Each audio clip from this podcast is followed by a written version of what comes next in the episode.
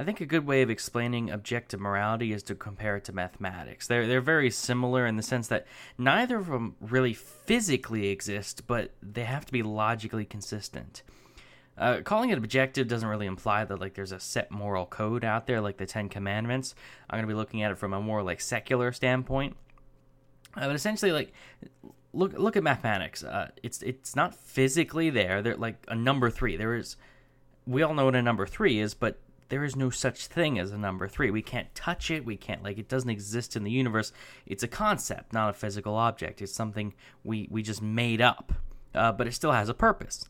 It's still linked to the real world in a sense that we can use it as a tool to um, to tie in with the real world. Uh, morality works in a lot of the same way. You must be logically consistent with your principles. Uh, morality must be universal as well. So, what applies to one human being must apply to all other similar human beings. And the reason I say similar is to exclude like people with th- certain mental disabilities or like a newborn child, basically people that just are incapable of um, following a moral code. Just that that small portion, very small portion of the population uh, that we can't hold to as high a standard as anyone else. But for the most part, everyone everyone is expected to follow a certain moral code. Just about everyone. And it, it doesn't really make logical sense for me to say that 2 plus 2 equals 4 sometimes and 2 plus 2 equals 5 at other times, especially when I'm referring to the same object. So it shouldn't really make sense from a moral sense to, to say that, oh, this group is allowed to uh, randomly do this to you, uh, but you're not allowed to do it back to them, or you're not allowed to initiate this, but they are to you. Uh, the idea is like if it's universal, then what applies to them, these other people, apply to you as well.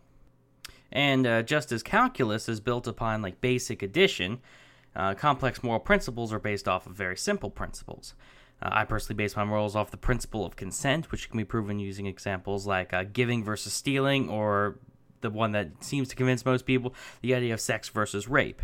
Uh, nearly everyone would agree that, hey, sex, morally neutral, maybe even moral, but at least morally neutral, and that rape is considered immoral, or not even considered, it is immoral. uh, the only difference between these two is the basis of consent. Rape and sex, the only difference is consent. One is voluntary, the other is involuntary. Uh, if this is the only difference, which as far as I can tell this is, then therefore, therefore we can conclude that consent determines if an action is immoral or not. I take the, the, the concept of sex, morally neutral, you remove consent from it, it becomes immoral.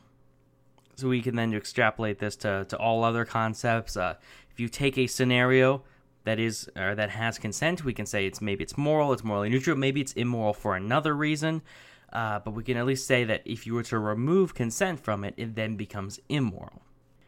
And by looking at morality at more of an objective, like logical standpoint, we can now be a lot more consistent with our principles and make sure we're not, oh, we're not playing favorites, uh, we're not, we're not justifying something that is wrong, but for we're just justifying it in our minds for a certain reason. We can really think through it and tell, okay, is this good or is this bad? And the nice thing is, it overall is really simple. I mean, just figure out what your principles are. This is the, the, the principle of consent is one of the simpler ones but there are a few others such as like property rights, self ownership that all they they kind of link together for the most part. But overall, when, once you figure this out, then you can become consistent, and you can then you can then figure out if what you're doing truly is good or not, or if in certain circumstances you're being a hypocrite. Uh, but uh, let, let, let me know what you think. Leave a comment. Uh, does this make sense to you? Do you see a flaw in my format of thinking? Uh, I would say like the video if you enjoy, subscribe for more, helps me out. Uh, visit nkreider.com. That's N K R E I D E R.com to see everything that I do. And morality is a very important part of society. And if we don't have a strict moral code uh, that is logically consistent and universal, then, well, then uh, do we really have civilization?